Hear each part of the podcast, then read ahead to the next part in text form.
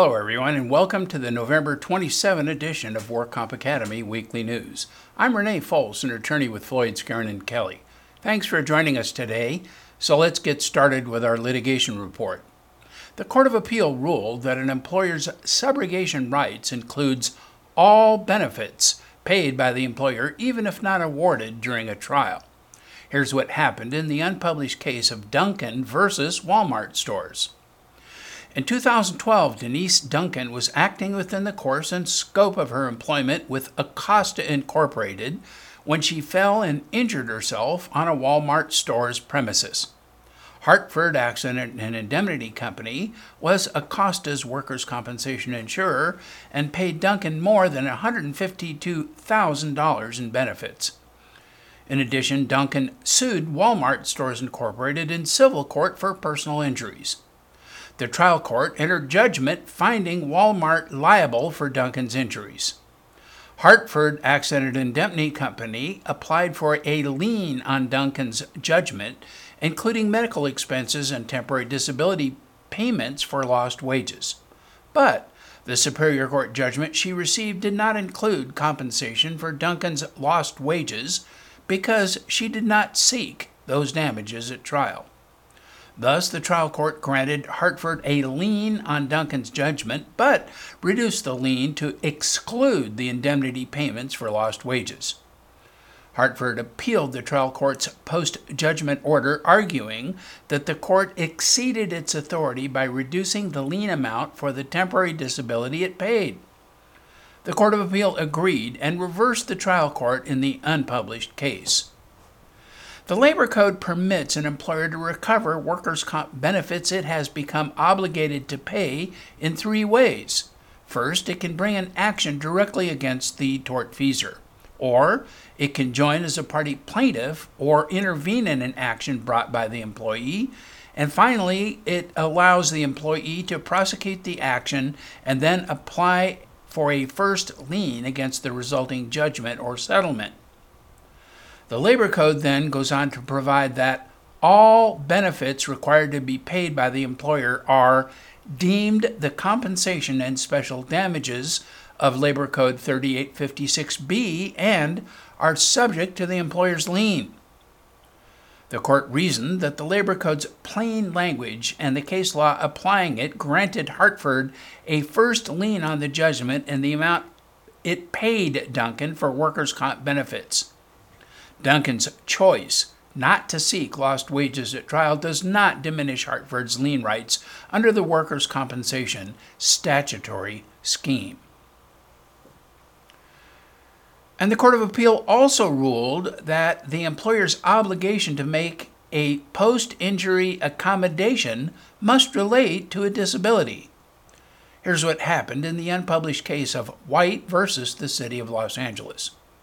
Anthony White worked as a custodian for Los Angeles World Airports, a department of the city of LA. While off duty in 2005, he sustained several gunshot wounds to his left leg. He was briefly hospitalized and took several medical leaves of absence to recover from his non industrial gunshot injury. He returned to work in May 2006 and was assigned to perform light duty tasks in a warehouse. At the end of August 2006, White took another medical leave of absence, which lasted for about two years. White's physician claimed he was suffering from post traumatic stress disorder and intractable pain secondary to his gunshot wound in 2005. But in 2008, during his leave, White was arrested in Arizona and was charged with nine felony counts related to identity theft and fraud. When White returned to work in 2008, his prior position as a day shift custodial supervisor was not available. So the airport placed him in an available position at the same level on the graveyard shift. White did not like working the night shift and requested a transfer to the day shift as a reasonable accommodation for disabilities related to his 2005 non industrial gunshot wound injury. However, White failed to provide the airport with any viable explanation while why working the day shift rather than the night shift would impact his disability.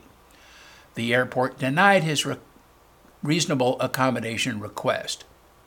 White then resigned from his position in 2010. On the same day, he began serving a sentence on the two felony charges in Arizona. He subsequently filed the present lawsuit against the airport, the city, and others, in which he alleged a variety of disability related employment claims under the Fair Employment and Housing Act. The court granted the airport's non suit motion on several of White's claims, and a jury found in favor of the airport on his remaining claims. The defense outcome was affirmed in the unpublished case of White versus the City of Los Angeles. White's primary contention on appeal is that the evidence does not support either the jury's verdict or the court's non suit. The Court of Appeal held that the evidence does not support White's assertion that the airport refused to consider any accommodation absent a showing of a permanent restriction. During the discussions with White about his request for an accommodation, the airport focused mainly on whether White had any limitations due to his disability, and if so, how working during the day rather than at night might impact those limitations. Given that White said he could perform his job without any accommodation, and the city's medical office cleared White to return to work without any restrictions, the airport's request for some additional information regarding his request for accommodation was not unreasonable. The Frances Stevens case is headed back to the Court of Appeal after the WCAB ruled that a portion of the medical treatment guideline relied upon by the IMR process was unlawful and that the WCAB now has wide discretion to be involved in the IMR process. Stevens versus WCAB involved Frances Stevens, who tripped and broke her foot as she carried boxes of magazines. She was diagnosed with chronic or complex regional pain syndrome and claims to be mostly confined to a wheelchair and was awarded total permanent disability. For several years, she had the assistance of a home health aide until late 2012 when the aide was injured. This led the PTP to submit an RFA to the state fund for a replacement aide, which was submitted to UR and denied. The request was also denied after the IMR process.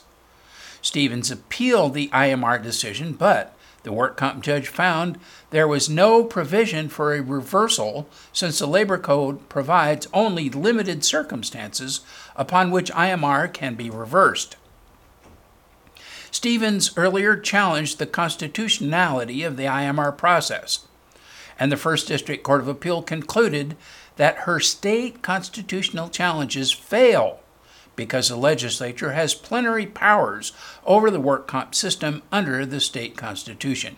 And it concluded that her federal due process challenge failed because California's scheme for evaluating treatment requests is fundamentally fair and affords workers sufficient opportunities to present evidence and be heard. But although Stevens may have lost the battle in the Court of Appeal, she may not have lost the war since she was given a second chance to prove her case on the merits. The Court of Appeal also concluded that the WCAB misunderstood its statutory authority in one respect when it reviewed her appeal. It said that under the 2013 reforms, the board is empowered to review an IMR decision to consider whether care was denied without authority because the care is authorized under the MTUS. The case was remanded to the board to consider whether Stevens's request for a home health aide was denied without authority. And indeed, the WCAB recently ruled in its opinion and decision after remitted her that the 2009 Workers' Comp Treatment Guideline is unlawful and invalid since it fails to address the medical treatment in the form of personal home care services sought by Ms. Stevens. Included, it concluded that the 2009 guideline is contrary to California law, and the IMR determination that relied on it was therefore adopted without authority. The state fund responded by filing a petition for writ of review with the Court of Appeal, and the Court of Appeal issued a writ of review, which means that the entire dispute will now be heard again in that tribunal. However, the outcome is many, many months, if not years, away. And now our crime report. A unit of Amerisource Bergen Corporation, one of the largest U.S. drug wholesalers, has agreed to pay $625 million to resolve a U.S. government probe involving pre filled syringes. The agreement comes on top of a $260 million criminal penalty that the subsidiary AmeriBergen Specialty Group agreed to pay in September as part of a criminal guilty plea. Amerisource Bergen admitted that its subsidiary, Medical Initiatives, packaged syringes of cancer drugs at an Alabama facility that was not registered with the FDA as required by federal law, as it pled guilty to a misdemeanor charge. The company also admitted that the subsidiary also illegally dispensed syringes based on order forms that were not prescriptions signed by medical practitioners. Prosecutors also charged that medical initiatives prepared syringes by pooling drugs sold in glass vials that were meant for a single use and did not maintain a sterile environment in its facility, resulting in contamination in some syringes. Amerisource Bergen did not plead guilty to those charges or admit any wrongdoing related to them. And another federal judge rejected a plea deal that was part of Aegerion Pharmaceuticals Incorporated's recent agreement to pay $40.1 million to resolve probes of its marketing of a cholesterol drug, saying it was not in the public interest to approve the plea bargain. Federal Judge District Judge William Young ruled that the Justice Department's deal with the Novelion Therapeutics Inc. unit unduly hobbles his duties as a judge by restricting his ability to impose a sentence. The federal judge also said the agreement showed the shocking disparity between the treatment of corporations and individuals in our criminal justice system. He went on to say that while people who plead guilty face judges with discretion on sentencing, corporations like Aegerion can obtain deals that restrict what punishment the judge can impose, giving them the most effective damage control. The judge criticized the plea deal's lack of any payment to victims and said the agreement failed to justify fully why its financial terms were acceptable. The judge, who at least twice before rejected similar corporate plea deals, ordered the case to be ready for trial. Prosecutors claim that after the U.S. Food and Drug Administration in 2012 approved Juxtapid for treating high cholesterol in people with a rare genetic disease, Aegerion promoted it for patients who did not have that condition. As part of the deal with the Justice Department, Aegerion agreed to plead guilty to two misdemeanor drug misbranding violations of the FDA Act and pay $36 million to resolve criminal and civil claims. The DWC has suspended nine more medical providers from participating in California's work comp system. This brings the total number of providers suspended this year to 94. The providers were suspended for fraud or other criminal actions. One of them was Satish Narayanappa Babu of Illinois, a physician who was convicted on federal charges of medical fraud and fraudulently obtaining controlled substances in 2015. The Medical Board of California has rever- revoked his medical license. Also, Uche Chukwudi of Gardena, a physician, was indicted in 2013 in federal court on federal conspiracy and healthcare fraud charges for defrauding Medicare in a scheme involving DME. He, the provider Adeline Ekwebelem, Uche Chuduri, and Charles Okoye and others were convicted. He failed to appear at a pretrial proceeding as, and was declared a fugitive. The Medical Board of California revoked his license in 2017. Also suspended was Charles Okoye of Carson, the physician that was convicted in federal court for conspiracy to commit healthcare fraud for also the same DME charge. He surrendered his physician's and surgeon's certificate in 2015. The third participant of Gardena uh, was the DME provider who worked with them, was convicted in federal court on multiple counts of healthcare fraud and illegal kickbacks. Also, Victoria Kim of Los Angeles, a physician who pled guilty in federal court on a felony charge of receiving illegal kickbacks for home health care referrals. The Medical Board of California revoked her medical license in 2016. Also suspended was Daria Renee Milan of Corona. She's a registered nurse who pled guilty in Riverside County in 2015 to a DUI and December 2015 to misdemeanor child endangerment. The California Board of Registered Nursing revoked her license. The following providers participated in an illegal kickback scheme to issue medically unnecessary DME prescriptions to Medicare. Victoria Onyerbor of Ontario and former owner of Fendi Medical Supplies was convicted in federal court for conspiracy to commit healthcare fraud in 2012 for submitting false and fraudulent claims to Medicare. Goodwin Onyerbor of Ontario, a DME provider and corporate officer of Fendi Medical Supplies, was also convicted in federal court in 2013 for conspiracy to commit healthcare fraud, healthcare fraud, and conspiracy to pay kickbacks and Sri Janyantha Waijanati of Anaheim Hills, a physician, was convicted in federal court in 2013 for conspiracy to commit healthcare fraud, healthcare fraud, and conspiracy to pay and receive kickbacks. His medical license was revoked in 2016. AB 1244, which went into effect on January 1, requires the DWC Administrative Director to suspend any medical provider, physician, or practitioner from participating in the work comp system in cases such as these.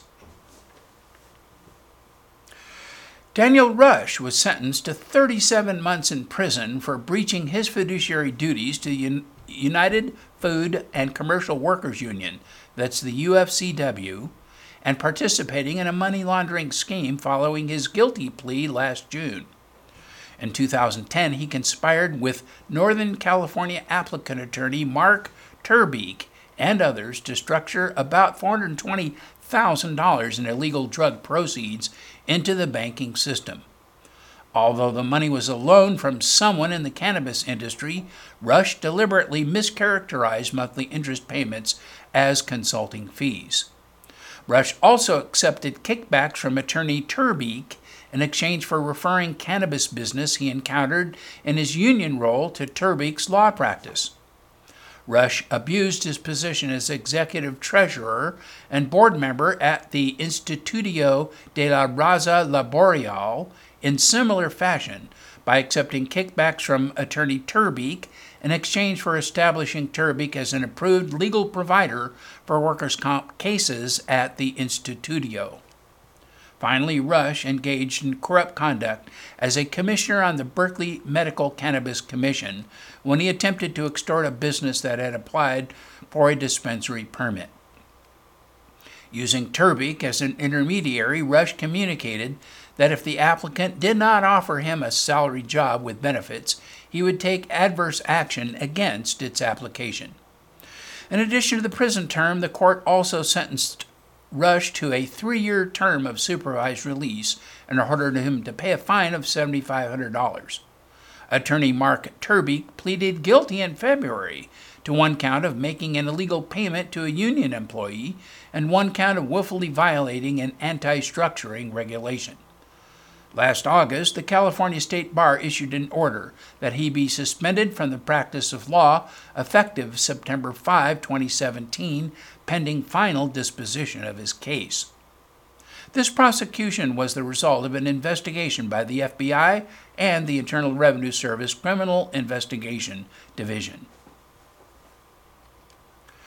And in medical news, in workers' comp claims, it is not uncommon for claim administrators to encounter claimants who assert that they, prof- they are profoundly disabled from the effects of what seems like a trivial injury. A minor hand injury can end up a multi body part claim of disability, basically from head to toe. But not everyone succumbs to the effects of an injury, even a catastrophic injury. You can ask a veteran, such as Rob Jones. He braved the cold weather on this past Veterans Day to complete his mission, that is, running 31 marathons in 31 days. This challenge was after losing both of his legs to an improvised explosive device in Afghanistan in 2010. Jones has shown endurance that few can rival and certainly would not be seen by many as disabled. Jones' final run was on the National Mall in Washington on Veterans Day, where he ran over 26 miles to support his fellow veterans and raise money for charity. He sat up, his artificial legs off, and clearly thought about his last race while he spoke.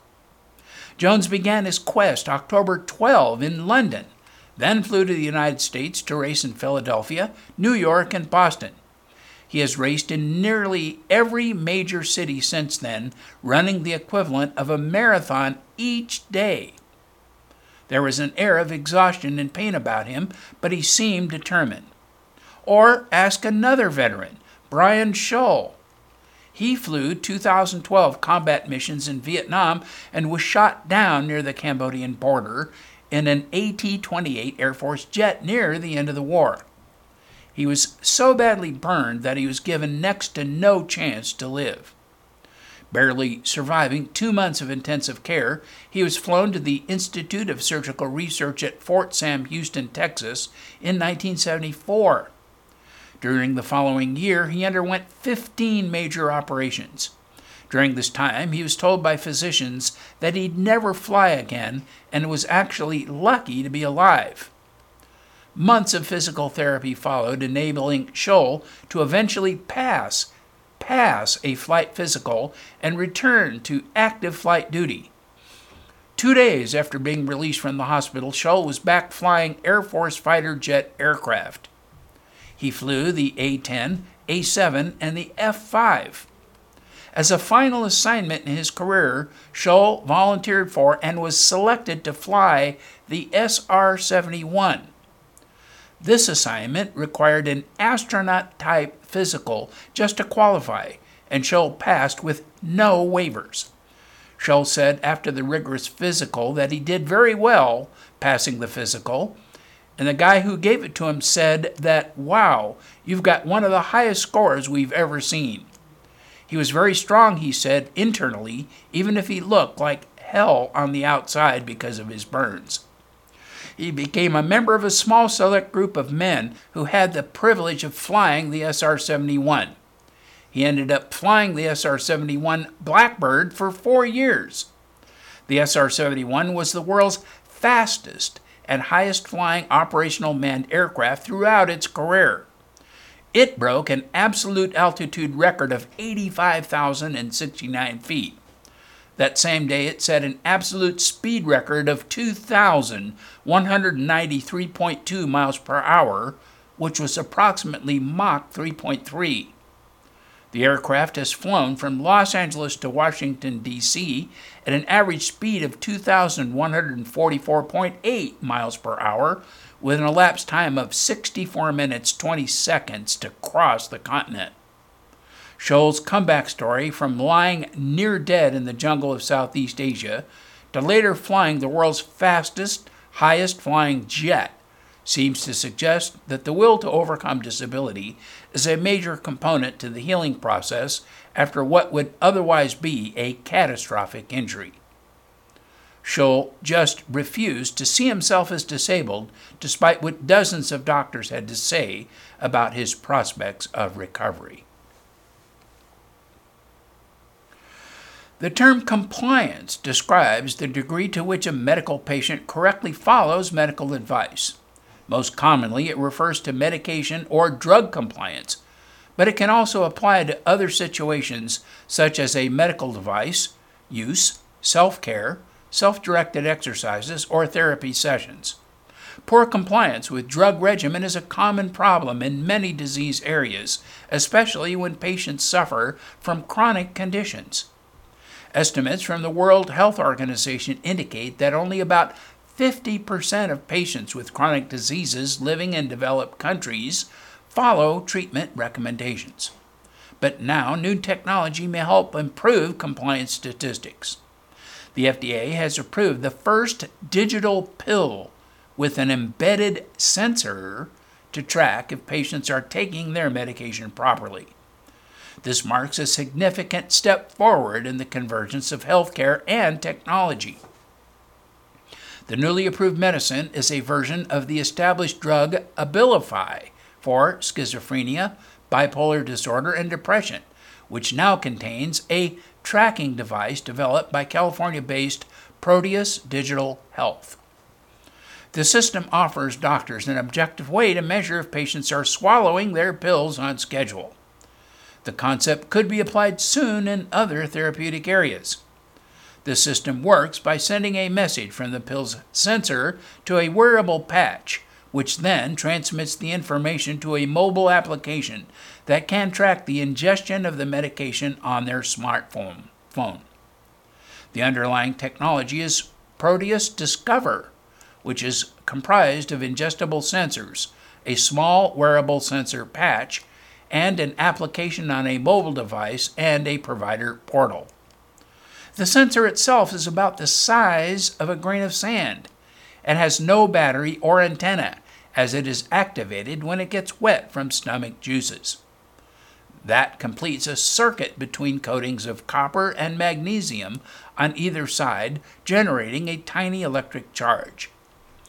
In the longer term, such digital pills could also be used to manage patients with other complicated medical routines, such as those suffering from diabetes or heart conditions.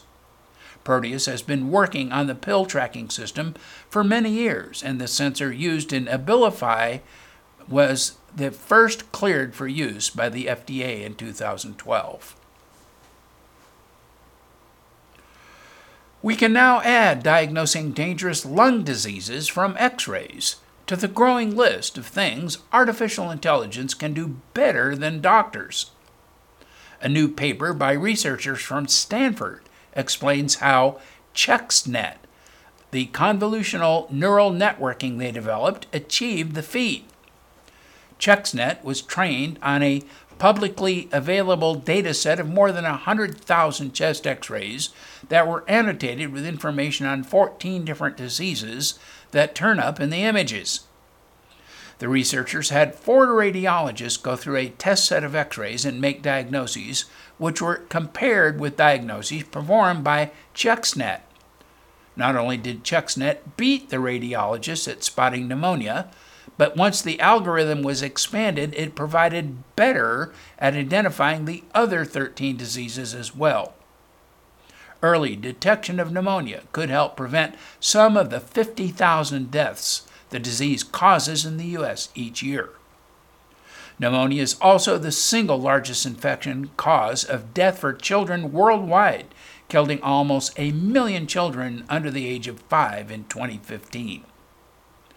Andrew Ng, a co author of the paper, thinks artificial intelligence is going to be relied upon in medicine more and more. He previously worked on an algorithm that can, after being trained on an electrocardiogram data, that's ECG, identify heart arrhythmias better than a human expert. Another deep learning algorithm recently published in the journal Nature was able to spot cancerous skin lesions just as well as a board certified dermatologist. And radiologists in particular have been on notice for a while. Previous research has shown that AI is as good or better than doctors at spotting problems on CT scans. Indeed, Geoffrey Hinton, one of the pioneers of deep learning, told The New Yorker that because of the advances in AI, medical schools should stop training radiologists now.